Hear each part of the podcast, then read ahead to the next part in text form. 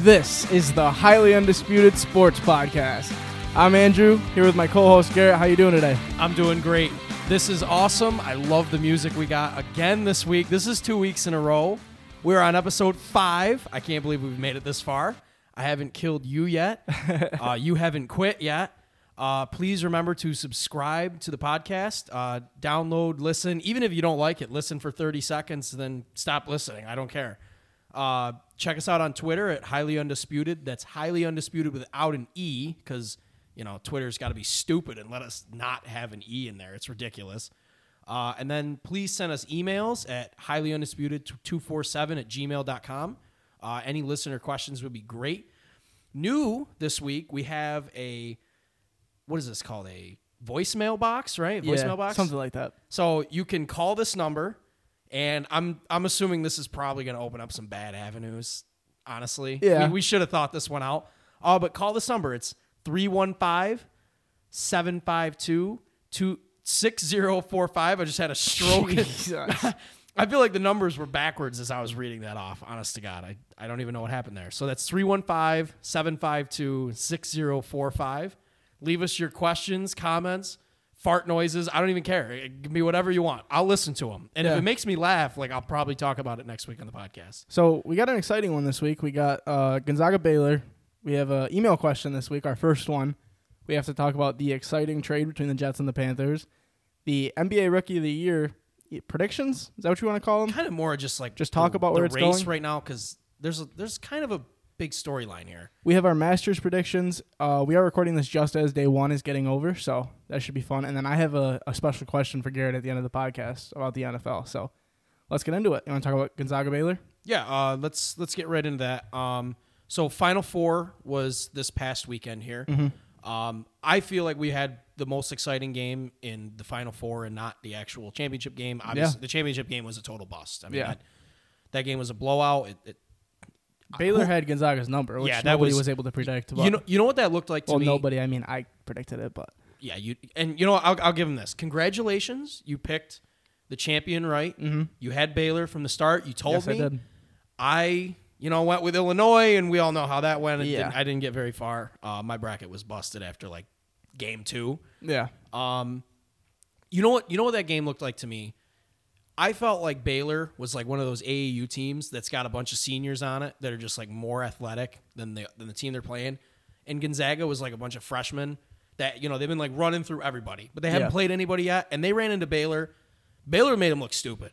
Well, they I think- really did. I think it was more or less Gonzaga wasn't playing stable defense. They were going. They were heavy on the steals. They wanted to force them on defense to to mess up, and they just didn't. Yeah, I felt like they got behind, and as soon as Yeah. they got behind, like that had been the first time all season that someone actually put it on them. And they made them panic too. It wasn't just like they were destroying them. Gonzaga was panicking. Yeah, to me, like of Baylor playing well. it, it looked like Suggs was the only guy on the floor for Gonzaga that belonged out there. To be honest, I like Timme, and I've seen about a bunch of mock drafts about uh, Timme there.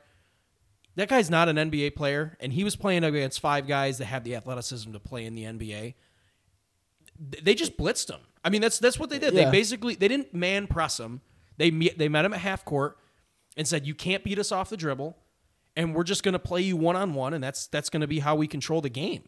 And it's, you know, I think they didn't hit their second three pointer until like midway through the second half. yeah, You know, if Gonzaga doesn't shoot well, you know, you're they're, they're going to have problems they against a team like Baylor. twenty nine point four percent from the three, so it was not good for them in that game. And and I said this um, on after the Final Four game with UCLA. Anytime a team wins on a last second shot, and, and one of the greatest shots in NCAA history, Yeah. easily. That was an incredible shot by Suggs. Anytime a team wins like that, though, I feel like you're just destined to lose your next game.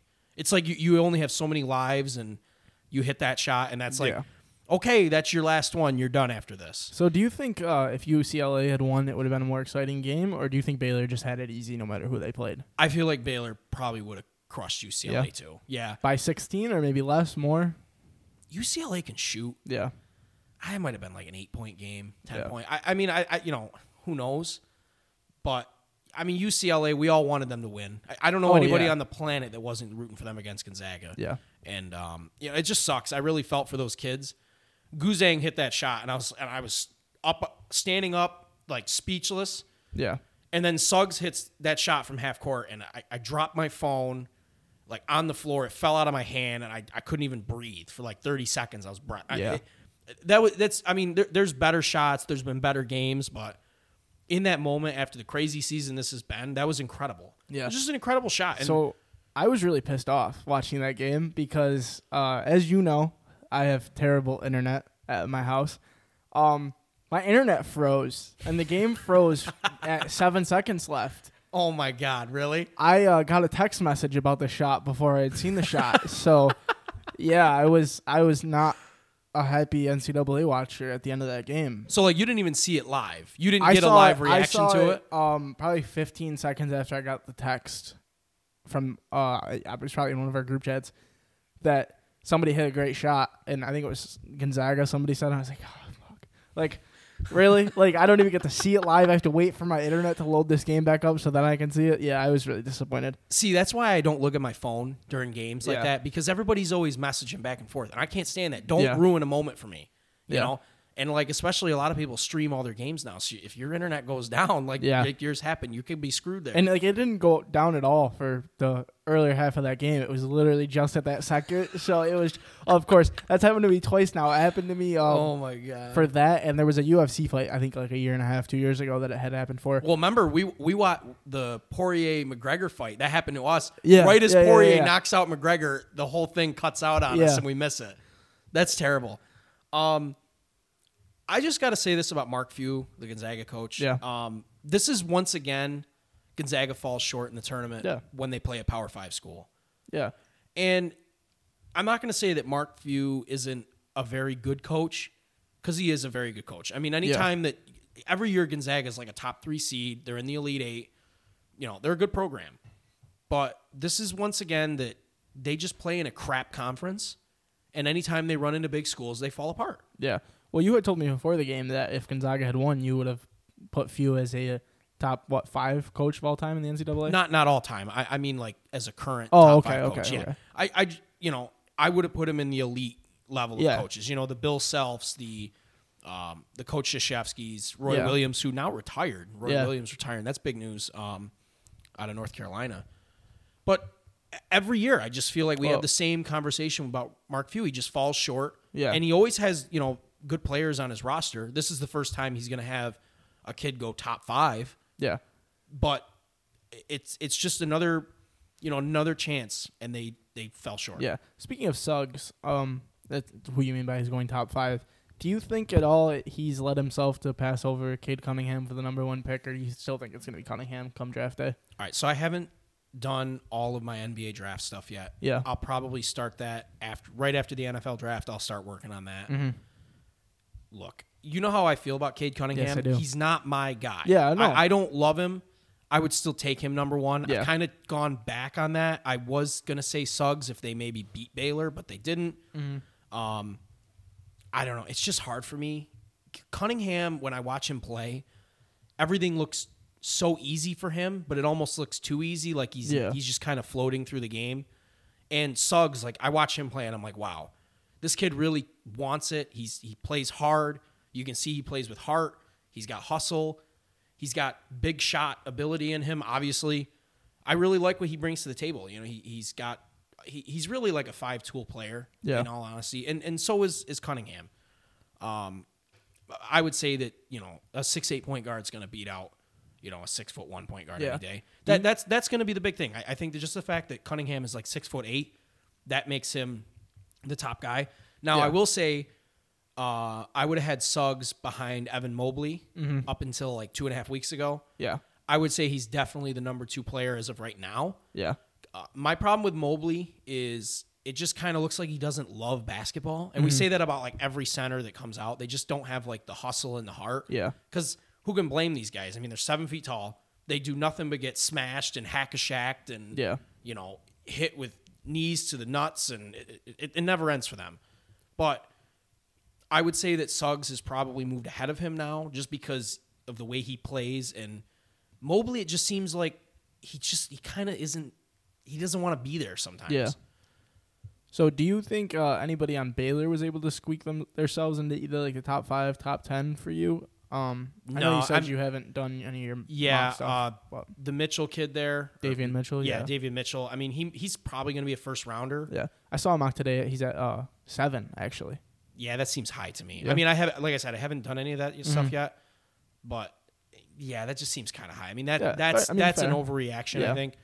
Uh, and it and it depends on you know what mock and where it came from, and Yeah, you know some of those guys are all over the board. But I mean, this is a five player draft, and then you know after pick five, it's going to fall off. Yeah. So you know having a good tournament like he had, that that can really elevate you. We've seen it in the past. I mean, Shabazz Napier got into the top twenty, and he wasn't even a first round pick a year before that. So yeah. you know that that that can happen. Um, I don't know. You have anything else on that? I mean, I, It- I just think I wish I had more because it was. I thought it was going to be such a good game, but yeah, just it was- disappointing. yeah, I mean, a- after the UCLA game, we just got absolutely disappointed. yeah, I really wish I had more, but I don't. and, and I'll say this in, in Gonzaga's defense, you know, when you pl- so it's really unfair for them because they played the second game of the day on what was it Saturday? Yeah, I think it was Yeah. Saturday. And um, when you play the second game and then it goes, you know, overtime, and you play a game that's, you know, possession to possession, you know, so tight like that, you're really drained. And then they didn't get into their hotel rooms until like two thirty. You know, so I'm assuming and that you know they were a little gassed after that one, and it's just kind of a disappointing season. I mean, if you go through the uh, the scores of their season, they only had two times that a game for them finished within ten points. Yeah, They had the UCLA game, and then they had West Virginia as like their fourth game of the year. Mm-hmm. Every other opponent was by more than ten points that they beat. yeah, So they they were pushed one basically one time, and a second time really, but the West Virginia game and they still won by ten and they dominated the whole thing. You know, so it, it's it must have been hard for them to have to play that game like that and use all that energy in that one, and then turn around and play a team like Baylor that just ran Yeah. them off the floor. You know, Yeah, that's, that's all I can say. Yeah, they, they just looked like they were ready to play and. yeah. Yeah, I mean that that's really all I have on that. It, it- I wish we had more. I, I really wish the game was better. I wish we could have talked about a better game, but Yeah. there's really nothing to say about it. It was a blowout. I don't. I I give Baylor all the credit in the world. Yeah. So we have an email question today, and it comes from our, our friend Jerry Schaefer. And his question is he wants to know why running backs and wide receivers don't get these long term contracts for big money like quarterbacks do in the NFL. So if you want to start us off, I'll follow, or I can start us off. It's up to you. Yeah. Why, why don't you tell me what you have?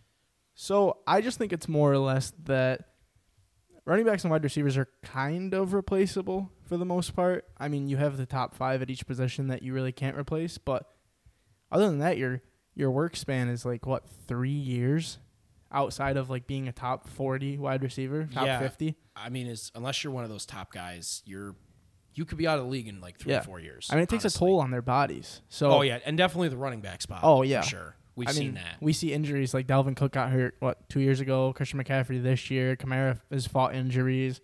Derrick Henry has been the most stable running back out of all That of dude them. is holding down the running back market right Yeah. now because I mean, some of these other guys, and and you see a lot of times these guys get these second contracts after their rookie Yeah. deal, and well, look at Zeke. Zeke Zeke's the first one I have written yeah down. total here. ninety million dollars. ninety million dollars over six years. Has he underperformed his contract? Yes. Answer is yes. Yeah, Yeah. unequivocally. And then I mean Alvin Kamara, he's got he's the next. He's twenty or fifteen under Yeah, At he's at 75 five. He's at five at seventy-five. seventy five million dollars total. And I mean, yeah, yeah, he had a great year this year, but This is one year on the contract. You know, so as of right now, like he's performed up to standard. yeah. And then Um, McCaffrey got paid sixty four mil, and he was got hurt.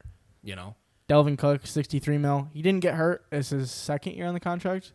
no, that was his first year. First year. I Okay, believe- so I believe it was his first year. he's over. Yeah, it was because remember we had the whole thing. Do you Yes. draft him in fantasy? Yeah, yep, yep, yep. Yeah, Um, Derrick Henry at the next, and I mean he's We forty mil, it. forty yeah, mil lower than than Ezekiel Elliott, and he's outperformed him. Yeah, like I mean, look at that. Look how much Zeke kind of killed that market Yeah. because they gave him the sixty over ninety, and then you know the very next season Henry's up for his, and he gets four over fifty. Yeah. because nobody believes these high collision backs can withstand it. Yeah, there's So- four running backs making over sixty mil. Everyone, everyone else is fifty. Everyone else is under. less. Like Aaron Jones just got his. Yeah. Aaron Jones is how good is Aaron Jones? Very, Very, good. Very good. Yeah, Four and forty-eight. yeah, I feel like he would have been worth more than that. Yeah, If- and, if- I I, feel like if Zeke doesn't get that contract, I think some of these numbers are a little bit higher. Yeah. But then once you get past Aaron Jones, I mean, Saquon's got 31. yeah, and that's still on like his rookie deal, Yeah. basically. And Austin Ekeler's got 24. right, like Austin Eckler's the next highest at 24. Jones is 48. yeah. So, and then like Melvin Gordon is 16. There's once you get past like those top six guys, there's nobody. Yeah. nobody's making money. The I, mean, top- I mean, they're making money, but not top dollar. The top nine are making over 20 mil. After that, it's just, and I, I'm going to say mediocre. Like, I have all of this money that I can talk mediocre, yeah, but right. I mean, Jesus, can I? Tarik Cohen making 17 mil compared to Ezekiel. Isn't that ridiculous? Tarik just- Cohen. Yeah. He's not even the best running back on his yeah. team. I mean, let's talk about Latavius Murray. He's making 14 mil and he's 31. And Yeah, he's the second best running back on his team. That's a Like, bad contract. It's just it's it's the toll on your body. I I fully believe. Well, and I think it also has to do with the fact that every year I can go to the draft, yeah. and between rounds three and six, I can find some kid like Cam Akers, Yeah. pick him, you know, wait two weeks to start him, and then start him the rest of the season. He's going to have 1,200 yards. Yeah. Or I mean, you could do what like the Steelers did with James Conner and just take him and then use him until his contract's over and then never never touch him again. He's gone. He's, yeah, yeah, he's, he's, not never gonna- coming back. He's not coming back. I'll- They'll, I they'll mean, draft a kid this year. He'll be lucky you to know. get a contract, in my opinion. But like, I mean, I'll use the Steelers as an example. Their number one running back right now is making four million dollars total, and it's Anthony Yeah, McFarland. that's, that's crazy. and their next running back is making uh, 3.2 mil total. And that's ben, Benny Snell. Like they're they're paying for two running backs less than what some teams are paying for three. Or yeah, Yeah, yeah, it's- it's, just it's ridiculous. well, look at look at a guy like Chris Carson. So free agent this offseason. Yep. Now, Chris Carson's a good player. Yeah. I mean, he's he's a solid top 15 running back in the league, no question. Yeah. Two years, 10 million, and it's not even fully guaranteed. Crazy. Like, Rashad Penny's making more than him on the same team. yeah, just because he's a first round pick. Yep. Wow, he's got to be one of the biggest busts at running back. Yeah. And that's the thing. Like, you don't have to take him in the first round because you can get guys in the first round. I mean, look at look at Leonard Fournette. Yeah. Leonard Fournette, Christian McCaffrey, same draft. Obviously, Christian McCaffrey's had a way better career. Leonard Fournette's got the he's got a Super Bowl ring now, so maybe he hasn't had the better career. But taking what seventh overall in the draft and can't now he's like fighting to get a you know another deal. Yeah. I mean, it's crazy. He's only what 25, 25, 26. He's in his prime. Well, I want to point out like the Raiders. They signed Kenyan Drake, so now they have two running backs and Josh Jacobs. mistake. Oh yeah, I agree. Josh Jacobs is making 12 million and Kenyan Drake's making 11 million. So I mean, you have two solid running backs and but Yeah, I mean, yeah, which means you have no Yeah, solid exactly. running backs. Like you either have one guy or you have no guys. That's Yeah. that's the way I look at it. I mean, But- you're just gonna split carries with guy. I mean, look at Josh Jacobs' numbers. I think he averages less than like three yards a carry. Yeah. Sometimes. I mean, come on, you you got to give him the ball. And then I think it's the same thing with the receiver market. I mean, I would say that we saw it this offseason. You know, Yeah. look at how long it took Kenny Golladay to get paid mhm. we were like eight days into free agency before he even got a contract, and it's not even that big. Will Fuller signed one year, ten million with the with the Dolphins, and look at the drafts. The last, basically last year and the year before, or this year, we're gonna have. What do we have? Four receiver or five receivers in the first round last year, and we might have five again this year, yeah, not counting tight ends. I mean, you can just go in the draft and get pass catchers. And uh, my favorite one is the, you know, what the Vikings did with Stefon Diggs. yeah. They didn't want to pay Stefon Diggs, so they traded him to the Bills for a first round pick. And drafted And with the- that yeah. pick, they took Justin Jefferson, who had the same production as Diggs did the year before. Yeah. for the Vikings. Um, one question I want to ask you is, with with that information I told you about, like it taking a toll on the body, Saquon is a free agent next year. Do you think that the Giants pay him a lot of money, or do you think that they say, "Hey, we'll offer you like fifty mil, forty five mil"? I'm gonna assume he's healthy this year. Yeah, I, I can assume yeah. he's healthy. If Yes. I, if he if he's healthy, he'll probably get close to what I don't know, Kamara or Cook got. Yeah. That's what I would say. I mean, nobody's given anybody the Zeke money. Oh yeah. That, no. that money is stupid. Like, why Jerry Jones gave that to him is beyond me. I, I would never have given him that contract. He signed it, and everybody's like, "What is Der- what is Jerry doing? That's Yeah. terrible." now, like, what about like Ronald Jones, Nick Chubb? They're both free agents in twenty twenty two. What contracts do you think they get? See, I feel like Ronald Jones is going to be in the Leonard Fournette. Yeah. He's just, wh- what kind of contract is he going to get? Yeah. You know, Tampa Tampa can turn around and be like, "Eh, we don't really win because of you. You know, you do a good job for us, but Yeah. You can find any guy that can run like you. And do the Browns say, "Hey, Nick Chubb, we have Kareem Hunt behind you. Do we really need to pay you? isn't Kareem Hunt a free agent right now? I don't think he's on a team.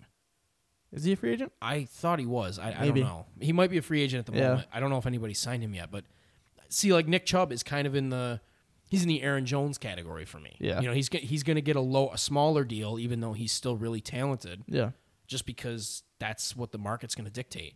yeah. And I, I think, I don't know. I I feel like he deserves money, but I'm also not the one paying him. So Yeah, I- I mean, if it was me, if I was a general manager of a team, like running Yeah. back would be the last position I'd pay. yeah, I just would. I, I could find any guy in the draft that can do what these guys do. yeah. You know? And then, I mean, those are notable like running backs that are free agents and getting paid. But I mean, if you want to move on to receivers, we can. Yeah. Give me some of the receiver numbers you got. Amari Cooper, hundred million dollars. Again, the Cowboys. With Yeah. A massively. He's way overpaid. That's that's Yeah. just ridiculous money for a receiver. He's not even a Um, top five receiver at his position. Yeah, Michael Thomas, ninety six mil. Deserving. Yeah, Deser- although after last year, we'll see. yeah, but he was battling injuries and Yeah. he didn't have a stable quarterback. yeah. I mean, he broke the the the, uh, the catch record. you Yeah. know, the year before. So Um, Odell Beckham Jr. Th- at third with ninety mil. yeah, Uh, that um, one's. not deserving, but It, it would be if he if his statistics stayed up, but he's always hurt. he's nicked every year. let's go to the second receiver on the Browns. Jarvis Landry is making seventy five and a half mil. That's ridiculous. Total. Like- so, wait a minute. How they're paying what to OBJ? Ninety. They're paying hundred and sixty five mil That's between two receivers. That's ridiculous. Yeah. Two rece- I- Oh my god. And we like we're here and we haven't even gotten to the number one and number two wide receiver in the league, in my opinion. I mean, DeAndre Hopkins is only making fifty four mil. I'm gonna he's twenty nine, but and they have him until twenty twenty five. Davante Adams is a free agent next year. He's making fifty eight mil yeah, for this contract. he's gonna get paid. oh yeah. If the Packers don't pay him like, well, basically what Amari Cooper's getting, they're gonna lose him. I don't think he'll make that much. Why not? Because he'll be he'll be 30, 29, 30 when his contract's over. Thirty. I would. If I was the Packers, you want to Yeah. keep Aaron Rodgers happy. I, I would give him. So what are you signing to like expensive like three year deal I give him a four. for you? Yeah, I give him four because you know you want Rodgers to resign. So you're thinking like four year, four hundred mil or not? four hundred million? what you? Yeah, Patrick Mahomes money out. No, no, no. No, I'm I mean, probably I mean like, like, four four year, hundred million dollars. I mean, probably. yeah, Yeah, I mean, you know, I, I just I think the top guys you have to pay. yeah, It it's not the top guys that aren't getting the money. It's those middle yeah. to the end. And I, I mean, we don't see it as much with receivers right now. We see it more or less coming that way. yeah, because well, I, look at the drafts. I mean, Alabama the last two years is going to have four receivers in the first round. That's Yeah. ridiculous. LSU, look at LSU. Ja'Marr Chase, Mm-hmm. Justin Jefferson, and then uh, Terrace Marshall. Those are three potential first round picks. Yeah, That's ridiculous. That's seven guys. You know Yeah. that are that are just ridiculous talents that could go in the first round. I Yeah. mean, that's just two schools. I didn't mention any other schools. I mentioned two schools. yeah. And I mean, like notable contracts outside of or under the fifty mil total value mark. You got Cooper Kupp, who is with the Rams until twenty twenty four. Tyler Boyd with the Bengals till twenty twenty four. He's making forty three. Corey Davis just signed a contract with the Jets, making thirty seven and a half. And see, like that's the number I feel like some of these middle of the pack guys got to shoot for. It's like the 37 and a half on a Yeah. short deal so they can get paid again. Especially because quarterbacks are getting paid more. Oh, it's ridiculous. The quarterback market, and, and we had huge arguments about the Dak Prescott contract. Yeah. Like people got to understand, this is where the quarterback market is going. There's only Yeah. so many of these guys. I can't go to the draft every year and find a starting quarterback. I can go to the draft every single year and find the second best receiver Yeah. on my team. And like, are you gonna get people like Tyreek Hill on all these teams? Who's Tyreek Hill said, "Hey, I'm not restructuring. You paid me. I'm taking all of this money." Even though he could restructure it to still get all of that money. Yeah, Just see, in a different way. That is so selfish to But- me as a team. Like as a team player, that is just selfish. You Yeah. you need to look at what you're getting. I mean, you're still going to get your money. Exactly. If anything, if you restructure now, you'll get more money because Yeah. basically after the third year of an NFL contract, the money like doesn't exist anymore. Yeah. It's fake. And typically, like with people, I'm not gonna say like just receivers, but players in general, when they restructure their contract, they get incentive bonuses that like the teams make sure they pay out to you. Wasn't it one of the Buccaneers receivers had like four more catches? Antonio Brown. Yeah, he had uh, like five more catches. No, he had to get he had to get 11 catches in the last game of the season, yeah, and he got uh, I think five hundred thousand dollars. yeah. Yeah, well, Brady targeted him, him 19 times Yeah. that game to get it. Arian said, "Hey, you like you helped us. Emmanuel You- Sanders, he had to get to 60 catches on the year, and he got like a two million dollar bonus. Yeah. you know, like Tyreek Hill. If you're, you, you know how good you are, exactly. You know, and go back to the drawing board. Say, look, I want all this money up front, and then everything else, make it incentives. I'm Yeah. fine with that. You know, you got Mahomes. Exactly. As long as you're healthy, you're going to get your money. Yeah, And and I get it. Health is the thing with these guys, and they know the lifespan of their careers could be short. yeah. So do you think like teams should be shooting for like not top of the line receivers anymore and just be going with like two middle of the line, like kind of the Jets are doing with Corey Davis and Jamison Crowder? See, I've always felt that you can win the Super Bowl with middle of the road talent. Yeah, I mean, most of the Super Bowl winners have not had top receivers. Look, I mean, okay, the, the, the Bucks this year, that's an outlier. The Chiefs the year before, that's an outlier. mm-hmm. New England. When was the last time New England had a top receiver other than Gronk, and he's not a receiver? yeah. No, I Randy. Moss, they didn't win it with him. Yeah, You know, like Edelman's a slot guy. That's not an outside. That's not a Julio Jones. mm-hmm. You know, I mean, even Philly, even yeah. They, Philly. I was the just gonna say Foles, the Eagles. They only they really had loaded. Zach Ertz. They had Zach Ertz and Alshon Jeffery, and Alshon Yeah. Jeffery's not a top ten wide receiver. Exactly. You know, and then New England, New England. Um, I mean, the Rams had two top. yeah, they didn't win. Yeah. No, they didn't win. No, And- yeah, and- I was and, just like, saying Super Cooper- Bowl you know, contenders. Cooper Kupp and Brandon. Oh, he didn't play in that game. Uh, Brandin Cooks and Robert Yeah. Woods. I mean, those are good players. They're not top guys. I mean, look at the Niners. They made it to the Super Bowl and they didn't really have a top receiver at all. George Kittle. Yeah. and, and look, But I mean, what's the outlier here? It's tight ends. Yeah, it's tight ends. You So win with you, you- yeah, because we named at- Zach Ertz, we named Rob Gronkowski and George Kittle. Yeah, Three notable And- and Travis high Kelce. end. Yes, Travis Kelce. Four notable high end tight ends. it's honestly better to have your best pass catcher be your tight end because there's such a mismatch. Yeah. And see, I think we're going to see the tight end market go through the roof mm-hmm. because I feel like every team's going to be looking for that Travis Kelce Well, you got to think Kyle Pitts is going to get paid. dude. Because wow. Yeah. I, I, I drool over that kid. Can you imagine if the Niners trade all the way up to three to take him? Just to say screw you to the league and like we're gonna run with Kittle and Pitts out here and just destroy everybody. So I have actually I just pulled up the tight end contracts for you, and the only outliers are really, um, Kittle's making seventy five mil, That's But, ridiculous. oh um, my god. Kelce's making fifty seven. Jonnu Smith just signed a fifty mil deal. Ertz is forty two and a half, but he's a free agent next year. Well, look at look at New England. They Yeah. signed two tight ends yeah, and to only top dollar, and then they gave the receivers a lot of non-guaranteed stuff that Yeah. was all incentives. But I mean, I'm only counting like ten people making over ten tight ends making over twenty mil, and, and three of them, two of them are t- uh, free agents next year.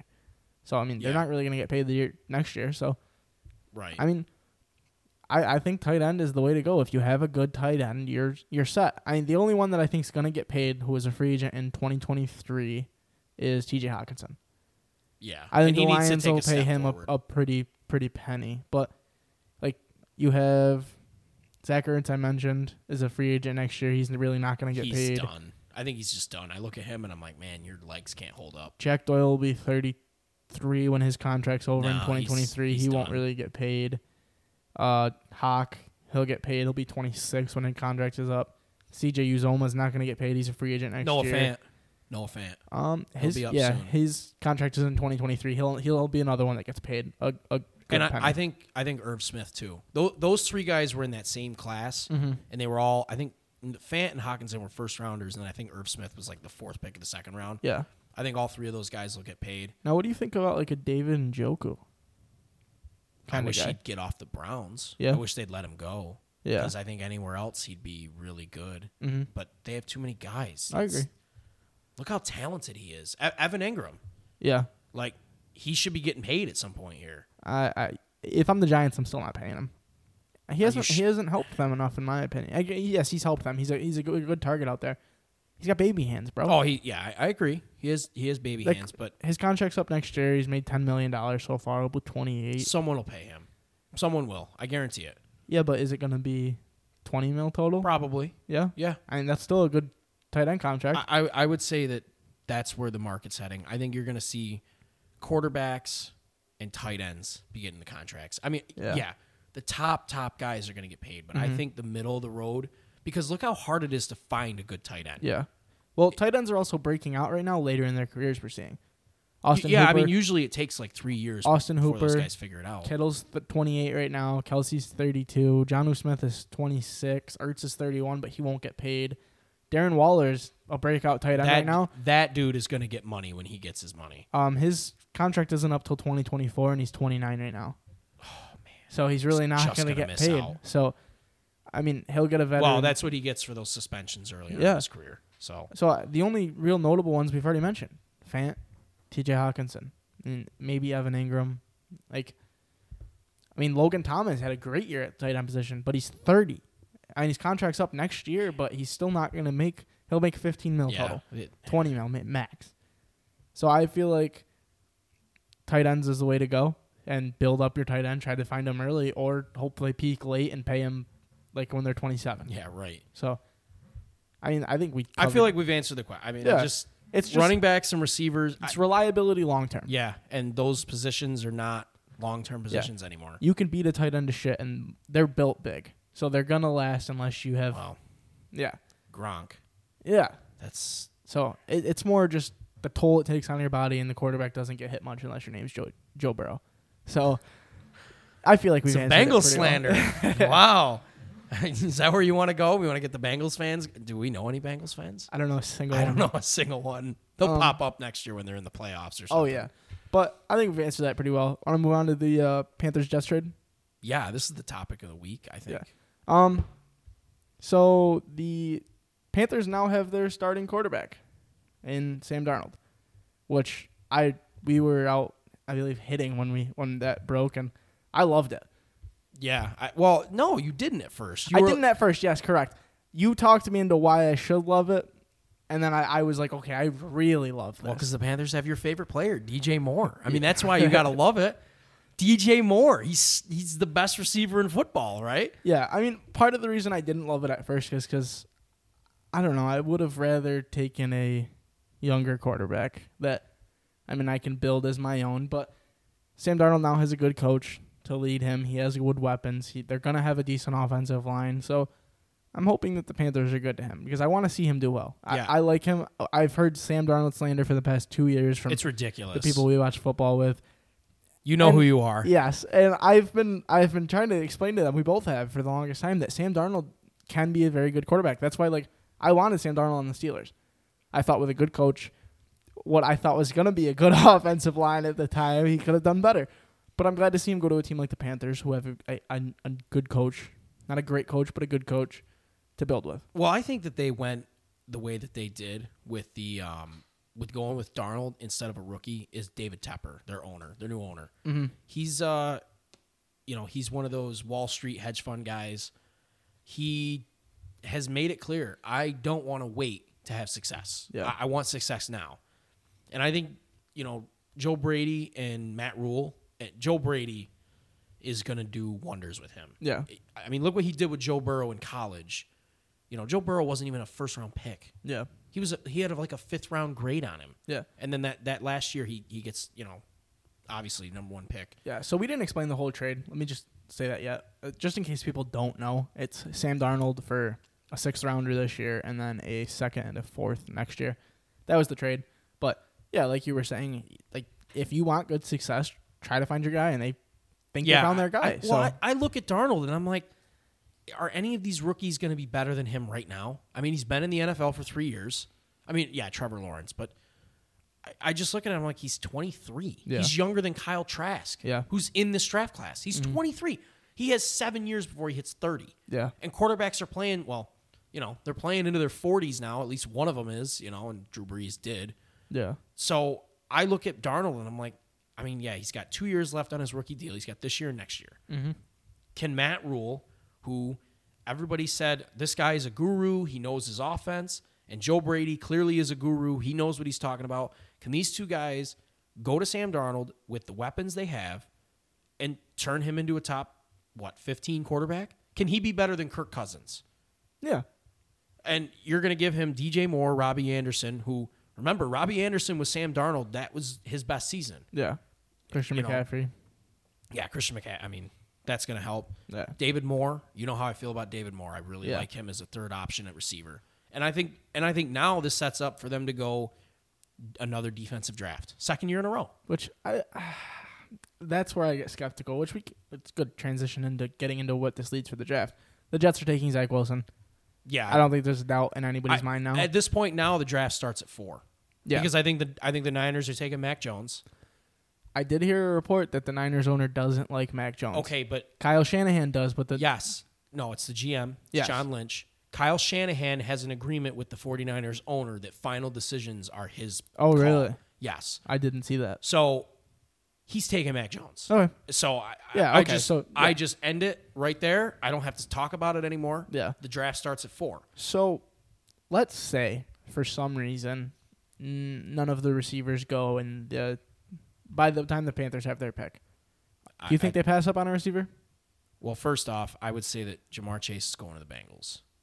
Yeah, let's Joe just Joe say. Joe Burrow's lobbying. let's let's just But do you- say okay, so- hypothetically, if none of the receivers go before the Panthers pick, do they still go defense? So do they take a Michael Parsons? Do they take a no, No? I, I would say if if Chase or Smith or Waddle's on the board, even Pitts. Oh, well, I, no, if Pitts is on the board, Jesus Christ, take him. yeah? That's a Hall of Famer. But if Chase is on the board, I would take Ja'Marr Chase absolutely Yeah. from the Panthers. If any one of those receivers is on the board, yeah, I'd take him. I would Okay, because you know, I yeah, this this is a decent defensive draft, but I feel like you can get that in the second round. yeah, They still have their first round pick next year, so you know they can use that. Um, I think they have some cap space even. So yeah. I, I think really where this makes it interesting is what do the Falcons do now? Because you and I talked about this. Who's left that needs a quarterback? Realistically, the Falcons don't need it. If I'm the Falcons, I'm not taking a quarterback. Um, Matt Ryan is 35. Yeah. He's 35. You cannot give up on Matt Ryan yet. It is not time for that. He just did his extension. You're going to be in cap hell if you take a quarterback. yeah. You know the Bengals aren't taking one. The I don't think the Dolphins. The Dolphins might be the wild card in all this because maybe they are taking a quarterback, and I think a lot of teams might think they actually are, but they said they're behind Tua, so Yeah. you know I, I don't see why they would. Well, I'm gonna take a quick second to plug my personal Twitter at Andrew Theory HU. I had tweeted the other day. wow, using a platform for followers. I had tweeted the other day saying the Atlanta Falcons are shopping their pick. So I think, and I had said, sadly, my prediction is the Patriots trade for it and draft Fields. I would love and that. like I said last week when we went over the mock draft, that scares the ever living shit out of me. Like I have a New England Patriots Justin Fields jersey like in my cart right now. like I I did the one where you write the name out yourself. It's got Fields quarterback one on it. It's in my cart. Let's go, baby. Why do I not feel Big like Bucks. you're joking either? I'm not. I am fully ready to watch 16, seven- 17, excuse me, 17 NFL regular season games with Justin Fields as my starting quarterback. Get it done, Bill. No, but seriously, I mean, if you look at the teams in the draft, I don't think the Lions are taking a quarterback. Nope. Obviously, the Panthers aren't now. Nope. Uh, I think Denver. Denver's the one that could still take one. So, I mean, I'm biased here. I love Drew Lock, but outside of that bias, I still think that they should wait, give it one more year with Drew Lock, draft defense, build. What was the thing with the the Broncos when they went to the Super Bowl? Defense. Yeah, their defense was Yeah. awesome. The one of the top 15 defenses Yeah. of all time. so if you can build that up by drafting a corner, like I Uh, think no, no, I don't think they should go corner. No. We talked about this. I think their corner's good. Yeah? I think they're fine at corner. I, I actually think that it should be offensive line, to be honest. Okay, yeah, I mean But- that's fine. I actually think Teddy Bridgewater's going to the Broncos. That's what I've read. Okay, So I guess the new GM of the Broncos is the former assistant GM of the Vikings, is what I read. okay. I, I believe that's what it was. And he loved himself some Teddy Bridgewater. He almost just fell out of his chair. I know we nobody can see that, but he just Andrew just leaned back in his chair I have a and new almost chair. I need to get used to it. I, I thought he was going back. He made he made the oh shit face. That was phenomenal. Uh, You threw me off my point. Are you kidding me? Oh my god. So, anyways, Sorry. the the GM of the Broncos is now like he was the former assistant GM of the Vikings, and I guess he loves Teddy Bridgewater. He really think, and I love Teddy Bridgewater. You you know I love Yeah. Teddy Two Glove, but Yeah, I think the Broncos might trade for him. And if that's the case, I mean, who's left in the top 15 picks other than New England that needs a quarterback? Yeah. So now you're looking at can the Bears trade up? Can the football team trade up? I think the question is, do the Bears trade up? I don't think they do. I think they I need mean, to, I think it'd be smart if I, they did. no, I think they need to tank this season. I think they need to tank the season and get to next year when they can reset their cap number. Mm-hmm. Because I, I think that they're kind of in cap hell right now, and their team isn't very good. Yeah. And I would rather be able to pick the best quarterback next year. And I don't even know. I think it's like Sam Howell is his name. I don't know. I don't, I don't even know. But that's what I would do I, if I was the Bears. I think the football team is the team that should be trading up. Yeah, because they were interested in Sam Darnold. Yeah. I mean, if they could get Trey Lance, if you could get Trey Lance on the football team with Ron Rivera, you know, And with the two weapons and Terry McLaurin Yeah. and Curtis Emo. yeah, I mean, that to me would be the move. Um, one thing I want to ask you, um, so there was a report that the Niners were interested in Sam Darnold. I don't know if it was released. uh, They were thinking about him before they had traded up to three, but I think I think it was long before they traded Yeah? up. Yeah, I, I feel like they looked at the idea, and I think they just decided we'd rather have a younger player. yeah, And I think Mac Jones kind of fits a little bit more of Yeah. what they want to do, where Sam Darnold's kind of the Zach Wilson gunslinger thing, which I said last week. So yeah, I just fair enough. yeah, I, I just would go that they really didn't want to go with Darnold overall because they're going to have to pay him sooner. Mm-hmm. Also, and you know they'd rather have the rookie number for the quarterback at position at that point. Yeah, but I, I, I overall I really like like the trade now. Like I said before, I didn't like it at the start, but I think it's good for both teams. I, I think the Panthers win the trade. That's Yeah, I that's what. I think. I think they are the one they trade. Yeah. Anytime you can get a quarterback for, I mean, come on, a second and a fourth and a sixth yeah. for a young quarterback that's only twenty three. Uh, yes, please. And what are the Panthers going to need next year? If they build their defense up more this year, they have their quarterback, they have their running back, they have their receivers, tight end maybe. I mean Dan Arnold. They really need a tight end. So- That's that's the position. yeah. So I mean, if they build their offensive line and their defense more, they can afford to get rid of those picks next year. Yeah, I- So I, I easily I think the Panthers win that trade, and I don't think there's any debate to it unless you're a Jets fan. So do you think the Jets screwed up? No. You're good with what they're doing. Yes. You're good with the Zach Wilson thing. yes. All right. I mean, you know how I stand on that. I, I Mm-hmm. just think that they needed to draft a team instead of just a quarterback. Yeah. And look, they're going to have what are they going to have? Four first round picks or three three picks in the first round in the next two dra- in this draft and next draft. And I Yeah. think they have four second round picks next year or in this draft and next draft. Yeah. So they have like seven picks in the first two rounds. Yeah. So like I said last week, they can they have their quarterback at two this year. They have their potential running back in the first round this year if they want it, I would not do that. or they can We, take ju- in. we just got done talking about how running backs are a dime a dozen. And you're over here telling me they Mm-hmm. I take know, a running know, back no, in no, the no, first no, round. I'm just saying. I'm just saying. But if they want their running back this year, they can take it. I think it. I think it was very equal. But yes, the Panthers won it. I think easily. Um. Is there any more you really want?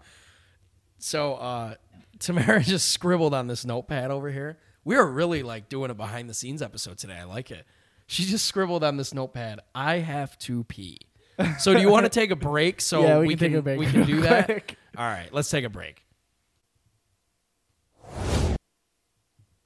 All right, she messed up again, but guys, sorry, she doesn't really know what she's doing. But we're back. Um, Garrhett had thrown this idea at me last night to talk about the rookie of the years and just the race and what we predict and all that good stuff. So, I mean, I'll start us off. Um, we knew who the the rookie of the year was going to be pre-injury, and LaMelo Ball. It's sad that he doesn't get that award now, but who do you think right now is the most deserving or is going to win it?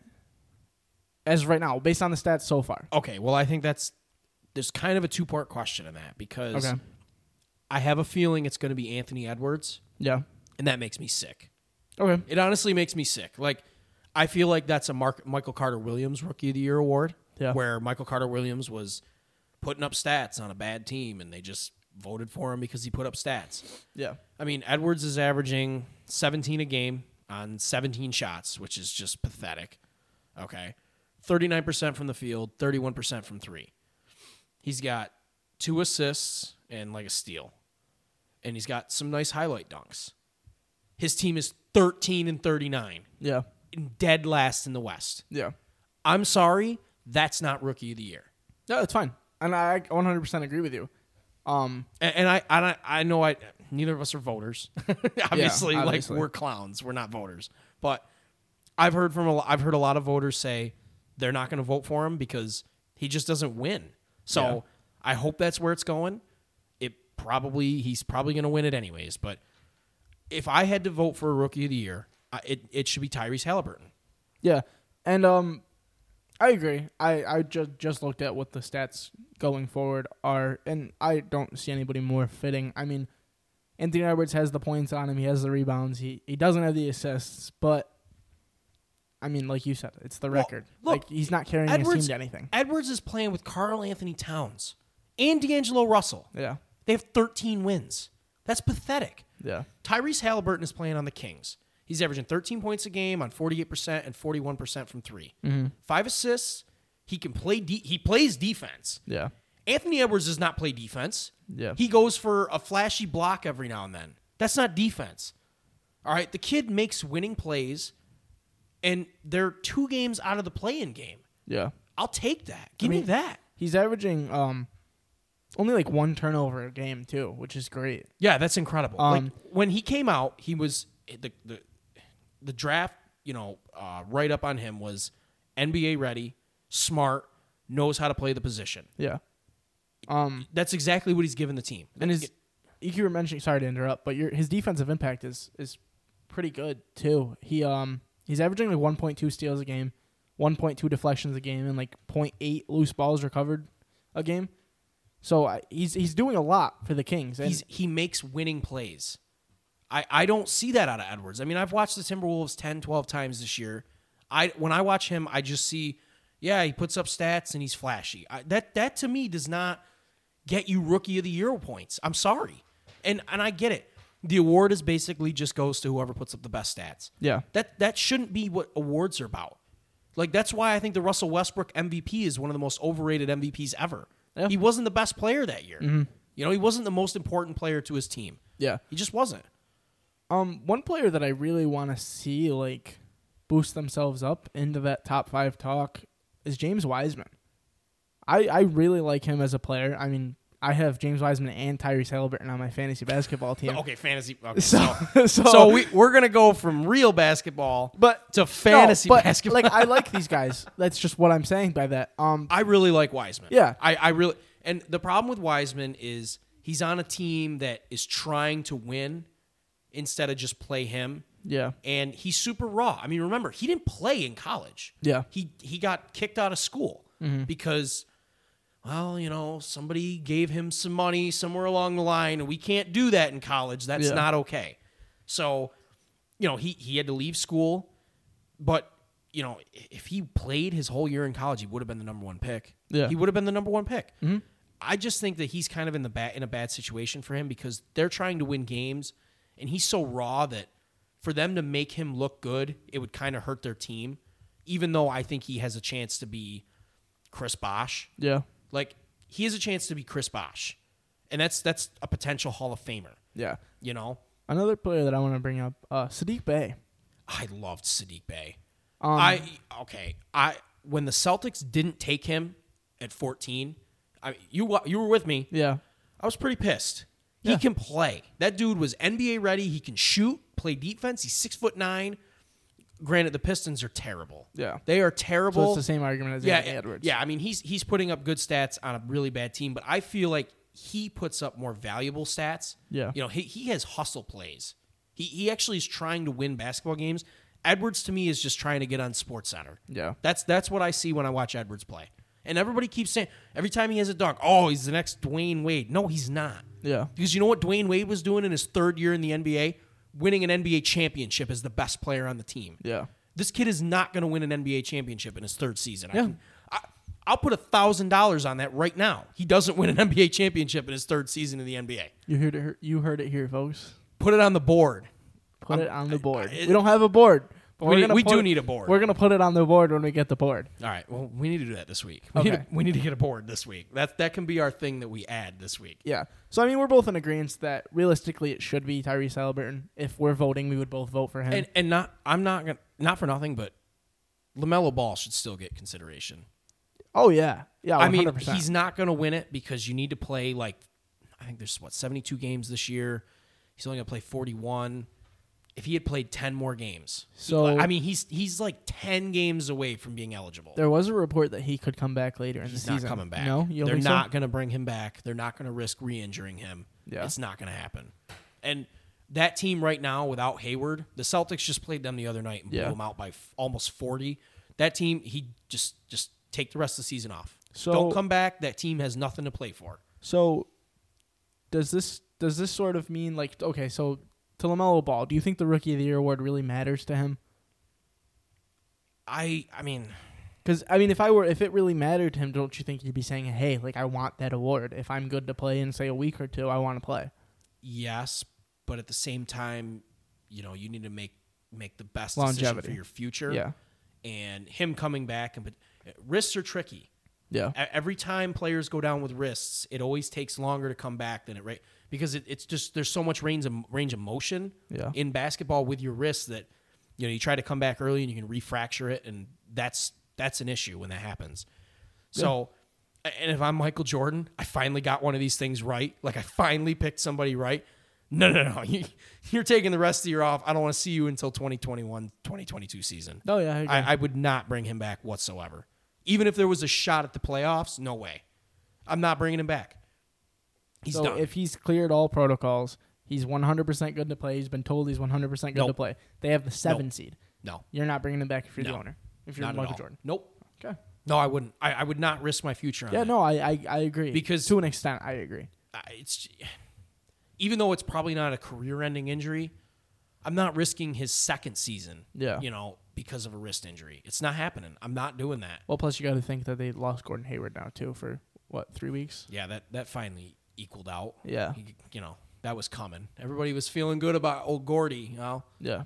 that's the real Gordon So I mean, the likelihood that they even make the playoffs is very low. th- But that team is so bad without those two guys. Yeah. I mean, it is. There's just no function on it, yeah, and that's why like LaMelo was so awesome because he would just run the offense, and it was it looked so perfect. You know, he he was so smart. His IQ is off the charts. I mean, Yeah. they were my favorite like league pass team to turn on because you watch him and it's like wow, every Yeah. pass he makes is incredible. Mm-hmm. He just see he sees the floor as well as LeBron sees the floor. And LeBron is like Magic Johnson seeing the floor. That's what I see when I see LaMelo. And like I feel like Lonzo is still kind of the same thing and people just kind of have given up on him. Lonzo can play and he has the same IQ as his brother. He just can't shoot as well. yeah. That's that's the difference to me. I mean, and well, you know, we got one other rookie of the year con- ca- uh, candidate. I was hoping we were gonna be able to skip over this. He's not a candidate. Oh, he's a candidate. No, Absolutely. he's not. He's not. even in the Alexis top 10. Pokusevski. We don't need to go there. Yeah, I'm going there. I mean, look, his last five games, I, I got the numbers here. He's shooting right around 50%. Yeah, actually, he is 50% from the field. I hate you. He's averaging like 17 a game. That, that's pretty Eh, impressive. no, put respect on his name. Eighteen point six a game, 18.6 a game. five point two rebounds per game, and two point eight assists per game. And I think he's up to 106 pounds. and he's only 19 years old. I just want to point out. Can we look at this picture right now? Have you ever? oh, we're going to look at a Uh, picture on a No, pod. I'm are gonna- are you kidding gonna, me? I'm just going to show you. Is that not the flyest dude you've Bro, ever he's a seen? stud. We That can guy's a post the stud. picture on the Twitter. It's fine. Yeah, I'll post this picture on the Uh, Twitter. guys, that's that's my fiance Tamara. If you want to introduce yourself instead of just jumping into a podcast producer like that, Romine. I would rather not. okay, Okay, fine. So I'll I'll post the uh, the picture of him on my Twitter, our Twitter. No, it needs to go on the podcast. Okay, Twitter. well, I'll post it You're on the not pod- look it. Listen, you're not going to sit in here and plug your pot, your own Twitter, and get your clicks. No, no, no. The All right, I'll podcast the Twitter podcast needs to get Twitter. clicks. Highly undisputed with no e. I'll My post, God. I'll post this picture right after this. Um, the flyest dude I've ever seen, like He's up to like 106 pounds now. I hear. easily. I mean, they, they is that water weight If or that's what? not what a do you future think? MVP, I don't know what it is. But Obviously, guys, I'm just messing with Andrew. Yeah. When when we were watching the draft, uh, I told him wanted to some my hair stupid team was going to take this kid, and wouldn't you know, his Oklahoma City Thunder trade up to take Alexis Pokusevski. yeah, yeah, yeah. Wow. Whatever. I mean, hey, he's not afraid to shoot it. He is not afraid to take shots. I, I don't think I. I mean, he can pass, but boy, I don't think I've actually seen him make a meaningful pass. Do you think yet. the G League helped him? Yeah, Yeah. yeah. I like the G League. So I, I think it's good for players. He was better off going to the G League right away than playing. Yeah, in- okay. definitely, definitely. I agree. He wasn't ready for the NBA. I agree. Yeah, I agree. No, he he needed to play against something that wasn't you know a five foot six guy at the YMCA Yeah. first. And I mean, this is all just slander right now because he's not good. But like, I mean, uh, okay, look, I'm not gonna. He has some kind of talent. Yeah, the, obviously, the dude yes. belongs in the league. I'm not when I when I pick Oh, on yeah. him, it's just because I'm this picking is, on this you. isn't for me. Like, this is an explanation for I, people that are listening. I actually kind of like him a little bit. Yeah. he's I like seven footers that can shoot, and he can shoot it. He Yeah. really can. I, but it's know, is it the longevity of seven foot shooters that yeah, they just you don't out? last. Yeah. they don't last. I mean, look at Porzingis. Yeah, Porzingis was going to be he was the unicorn, and look, he can't stay healthy. yeah. As a Thunder fan, it scares me too. It's I, it's just the weirdest position because they always seem to have foot problems and Yeah. lower body issues. It's I feel like when your bones are just that long, they just become brittle. I, Yeah. I don't know what it is. Every single one of those tall guys has foot problems, stemming all the way back to you know back in the '60s, and you know Dave Cowens had problems, and Kevin McHale. Th- Those tall guys just seem to have issues. yeah. Why are you laughing at me? Stop that. laughing. What's what's your problem? Nothing. We're good. You want to do a history lesson here? We can do a history lesson. No, I'm no, alright. All right, fine. I don't want to do that. Anyways. Um, I mean, I'm all set with the rookie of the year if you are. yeah, I just I don't want to see Anthony Edwards get it. That's Yeah, my whole I- point. I agree. I, that's that's all I wanted to say basically. Um, the Masters started today. They yeah, won the Masters. They did. Um, My one of my favorite weekends of the year. we made our predictions earlier in the week. We didn't get to them last Yeah. podcast. We um, okay. So we we both took Justin Thomas. Yes. Which I think he might have been one of the. I think he was like second or third favorite. He was the second Vegas favorite. odds.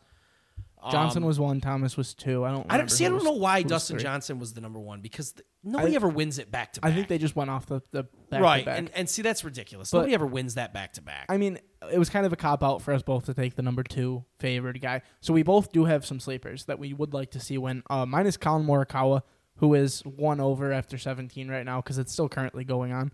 Um, who were yours? So I had uh, Jon Rahm and uh, Xander.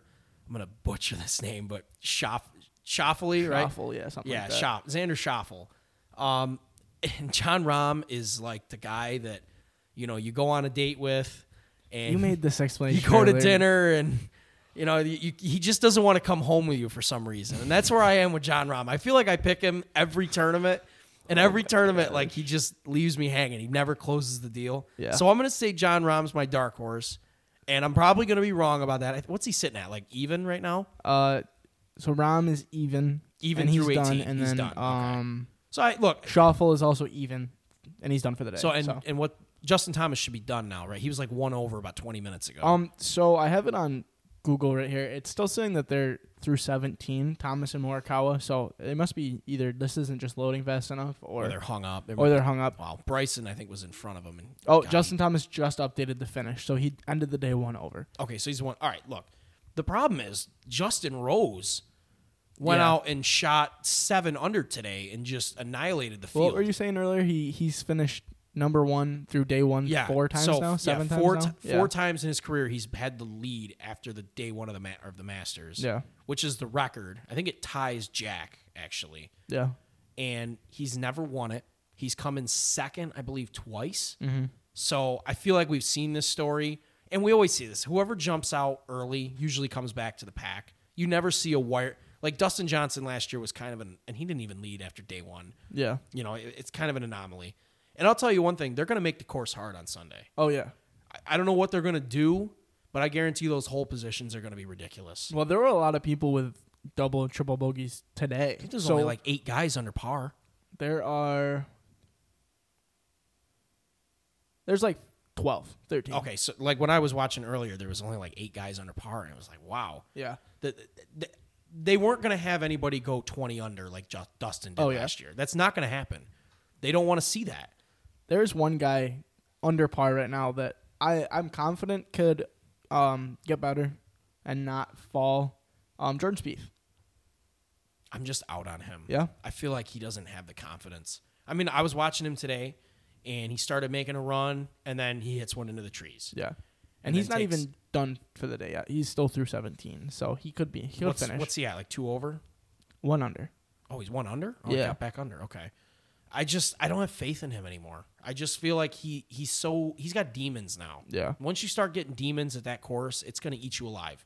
Look at Bryson. Yeah. What is he? He he finished five over. I said he was gonna miss the cut, yeah. and I I'm not a big fan. I just not. He's four over through the first day, Jesus. which is Four over. nuts because if he could putt, dude, he'd be unbeatable. He can't. putt. He's Every time I watch him, I sit there and I laugh because he can't putt. It's so funny. he's got a putter that goes up to his elbow, and he still can't putt, and it's, meant for him to putt better. Yeah. I feel like he could put me out there, and I'd be able to Oh, finish these putts. yeah. for- Okay. Would you shoot last weekend like a 127? don't need, Stop. no, it. was a 119, but we don't need to talk about it. Um, yeah, but so the Masters, I like it so far. I, I think the Yeah, course is relatively difficult Yeah. enough for these people to be playing, actually trying.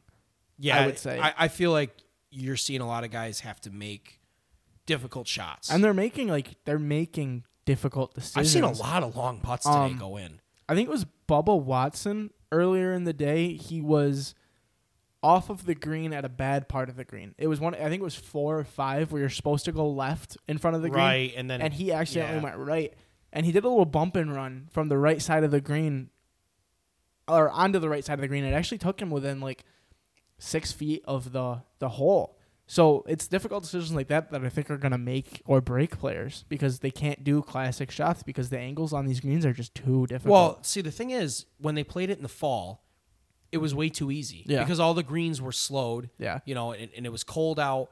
I don't know, you when know- you started watching today. Um, I didn't start until about three o'clock. so I was watching. I started at like eleven, uh, this morning, and the greens were f- moving fast. They, were- they, yeah, they were. I don't know if still they kept all day. I stopped yeah, watching pretty much two, the so- whole day. They were yeah. moving.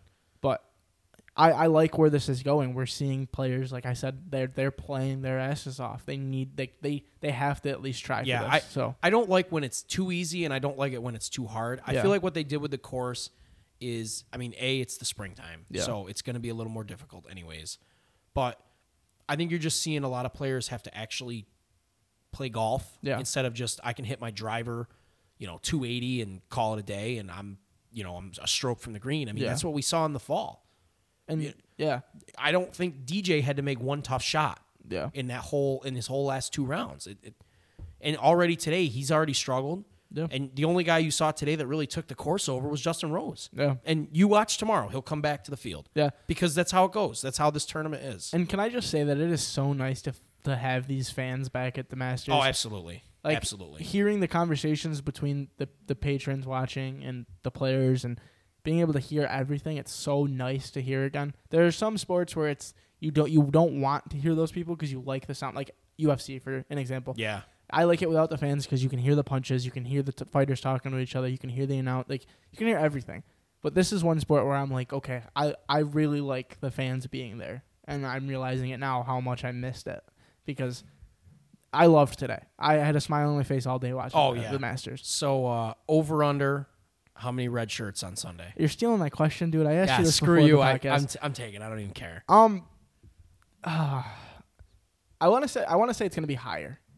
Um, I think what forty something are going to make the cut, right? yeah, I'm gonna say I'll set the over under at 32. Yeah, I'm, I'm going to say it's probably going to be around that. I'm gonna say over on yeah. that though. I, I, I feel like it's not the same if it if it wasn't for Tiger being getting in that horrible car crash, um, it would be lower.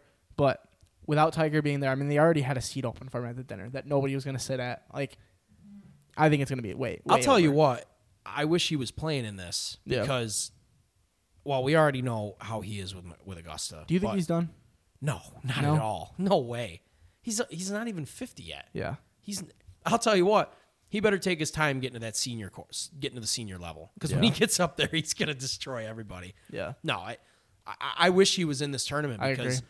I think that this this style of tournament is set up for a guy like him Yeah. who is just smarter than everybody else, and it's all about iron play and putting, which that's Tiger. Mm-hmm. Yeah. that's what he's about, and I feel like this would have been the perfect tournament for him because just because of the difficulty of it, and that I think he always has liked the challenge, and it's it's just too bad, you know, Yeah. what happened with him, and obviously we found some stuff out this week. You know, he was speeding and whatever, but you know, which It's it's too bad. It's unfortunate. yeah, and- and I mean it doesn't change the fact that it's still a terrible accident. Um, I hope for a quick recovery. I want to see him back as soon as possible. yeah, I, I really just want to see him on the golf isn't the course again. same without Tiger. No, Woods. it's it's never. That's always been the problem with golf is they they've never been able to find the next guy. Yeah. them. And like you think it's going to be DJ, and uh, well, you know, DJ's not always the best performer, and then Yeah. well, Justin Thomas is pretty good. Well, he still doesn't have a major win, and Well, I mean, let's talk Bryson about can't pot. And, Yeah. you know, Phil was never Tiger; he was always Phil, and yeah. Rory. God, Rory, I don't even know when the last time he was relevant. But we need to see these new guys step up because all of the old guys that people love to watch, Phil Mickelson, Rory McIlroy, Tiger Woods, they're on their way out. Rory's not even old. Rory, Oh, Rory- yeah, I don't even know if Rory's thirty-five yet. But like You these know? guys are working their way to where they're not going to be the names anymore. So we don't. Bryson was the name three, four weeks ago when he at the TCP, the Players Championship.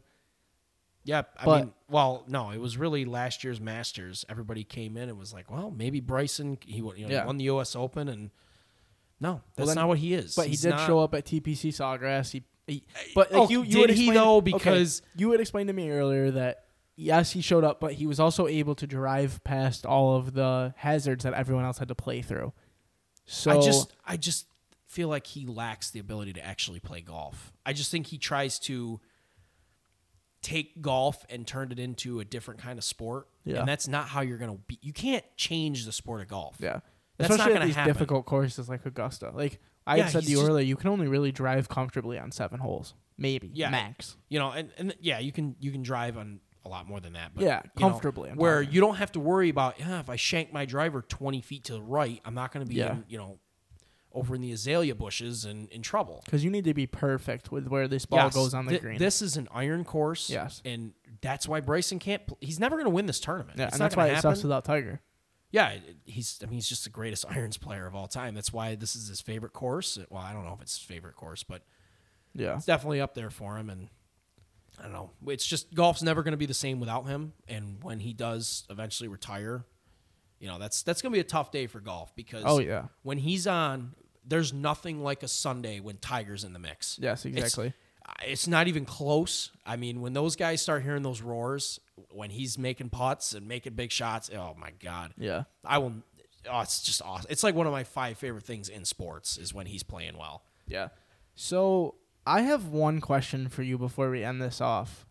Okay. Um, so there are 12 NFL teams that have never won a Super Bowl. Out of all of them, who do you think is the next? I'm not saying this year, but the next to or the first to win it. Okay, so can you give me the teams? Because I know like some of them, but I Yep. I can't think of them all off the top of my head. So we have the Bengals, the Bills, the Browns, the Char- or the Cardinals, the Chargers, the Falcons, the Jaguars, the Lions, the Panthers, the Texans, the Titans, and the Vikings. Okay, so the next team of those teams that's going to win a Super That Bowl. you or who- think will win the Super Bowl? Okay. Yes. Well, I know that people would. You know, Chargers would be possibly one of them, but the problem there is you're going to run into Mahomes, and Yep. that's that's no guarantee. Um, the Browns, I would say the same thing, but they're in a tough division. I Yeah. mean, the Bengals, you're going to assume are going to be good. I, I think we all agree Burrow's probably going to be decent. Yeah. Lamar's good. I mean, Lamar's, you know, he's elite. He's got an MVP. And you have to play against the Steelers defense two times a Who year. cares? They suck. I don't want to hear about them. They're going like six and eleven this year. Stop it. They're going six. Okay, and okay, 11. okay. Back to the So back to the enough. I don't want to hear anything about the Steelers. We're talking about them. They have six Super Bowl rings. Um, the Browns, I would say, kind of run into the same problem as the Chargers. You know, they're going to run into their own division, and they're going to run into Patrick Mahomes. Yeah. Uh, who's the other top AFC team? There was someone else in there. Um, read it, re- The Bills. Yeah, the Bills. The Bills.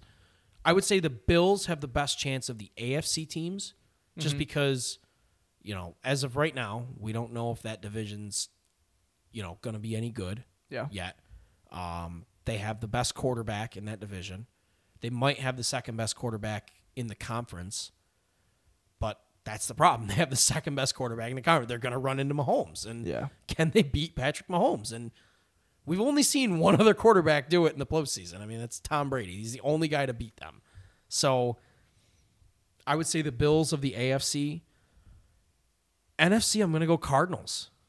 I'm going to go Yeah. Cardinals. I You know, they're not in the toughest division. It's a good division, but it's not the toughest one. And like you're gonna have the Packers and the Bucks, but you know those teams might kind of age out here. And Kyler's still really young, and I think he's. I mean, you know how I feel about him. He's uber talented. Yeah. Um, I'm going to say the Cardinals probably have the best chance of all those teams just because I feel like they have the structure and the young quarterback because you got to have a young quarterback. Yeah. They don't have to go up against Mahomes until they get to the Super Bowl. So if they make the Super Bowl, they might be facing him, but they're at least there already. Yeah. So I, I would say it's between the Bills and the Cardinals, and I would go Cardinals overall, but it's not by a lot. I would say the Bills have a really good chance. Yeah. What? What? What? So, no, go ahead. Keep going. I was gonna plug it at the end. Go. no, no, no. Okay. so who was your who's your final answer? I, I, I guess Cardinals. Okay. I, I think I, I it would be between the Cardinals and the Bills. But what I was just laughing at is um I did just post the picture of Alexei Smokachevsky on our Twitter. So if you want to go check that out at highly undisputed with no E. I just think it's funny. But and if you want to keep going, we can. On the on that uh Well, what? no Super Bowls topic. So your answer is the Cardinals and the Bills. That's what you have. Um yeah, and it would be the Chargers because I do like the Chargers a lot. And and and I like Justin Herbert. I just feel like you're going to be playing Mahomes twice a year, and Yeah. then again a third time, and But it's going to be hard to beat Yeah. him at least two times. And then, like, the Browns, I like I want to root for the Browns, even though I really shouldn't because they're a rival. But like they they have a tough road to the playoffs. Yeah, they have a tough road in you're the playing in a really tough division. um, that's that's no guarantee, and that's and it's look- the same thing with the Titans and the Panthers, though. Like I want to see the Panthers do so well, especially with all the moves they've made. But yeah. you can't play Tom Brady twice a year and still hope to. Tom Brady Hope to twice well. a year, Matt Ryan twice a year. Yeah. You know the Saints are going to figure out eventually. Yeah. They're a good they're a good franchise at this point. Yeah, And the Titans, they're, they're not going anywhere. yeah, They just lost half their offense. You know, Exactly. So no, yeah, it's it's got to be between those three three or four teams, and then the other, you know, the Bills and the Cardinals, because they're they're the closest. I feel like. Oh, yeah. And granted, the Cardinals still have to make the playoffs. Yeah, exactly. So you know, I'm kind of going on a big swing there because there's no guarantee that they're even going to make the playoffs, but I have a feeling. You know, I feel Yeah. good about that predict- prediction. yeah, So, I like that question though. That was that. That's a good one. I hadn't thought about that. yeah. Um, I still can't believe there's like 12 teams that haven't won a Super Bowl yet. It's wild. I mean, when you got you know Tom Brady playing in like 20 percent of the Super Bowls. All right, I think that's enough. Oh come on. But thanks, guys. I think this was a fun episode. I really like this one. Yeah. Uh, just remember to subscribe and uh, follow us on on Twitter at highly undisputed no e. Yep. We're gonna plug that a third time. Just keep plugging things. Always I mean, plug. Why not? Go ahead, plug your stupid Twitter again. I guess At Andrew Theater HU and Garrhett's is. I don't even know what mine is. Garrhett's honestly, is I think I have like 10 followers. Let me pull it up for you I don't real tweet. quick. I'm a Um, Facebook guy. I'm it still living in is that uh, at G Davis underscore HU. underscore. So yeah. give us both a follow. Follow the podcast. Um, email us questions like we've said every week at highly undisputed two four seven. and that that phone number again. Put that Yeah. out there. Yeah. Uh what 315-752-6045. Like I said again, leave us anything you got. I don't even care. Any- I'll listen to anything. any recommendations for the podcast, life, Um, life questions, any any Again, questions doesn't may have, to be doesn't have to be sports. That's Yeah. just what we're kind of good at. But Yeah. well, I don't even think we're good at that. No, I, I wouldn't suck say at it good. I honestly. would say like mediocre. At yeah, best. mediocre. I wish I was mediocre. um, but yeah, it's been fun. Um, we'll see you guys next week. Thank you.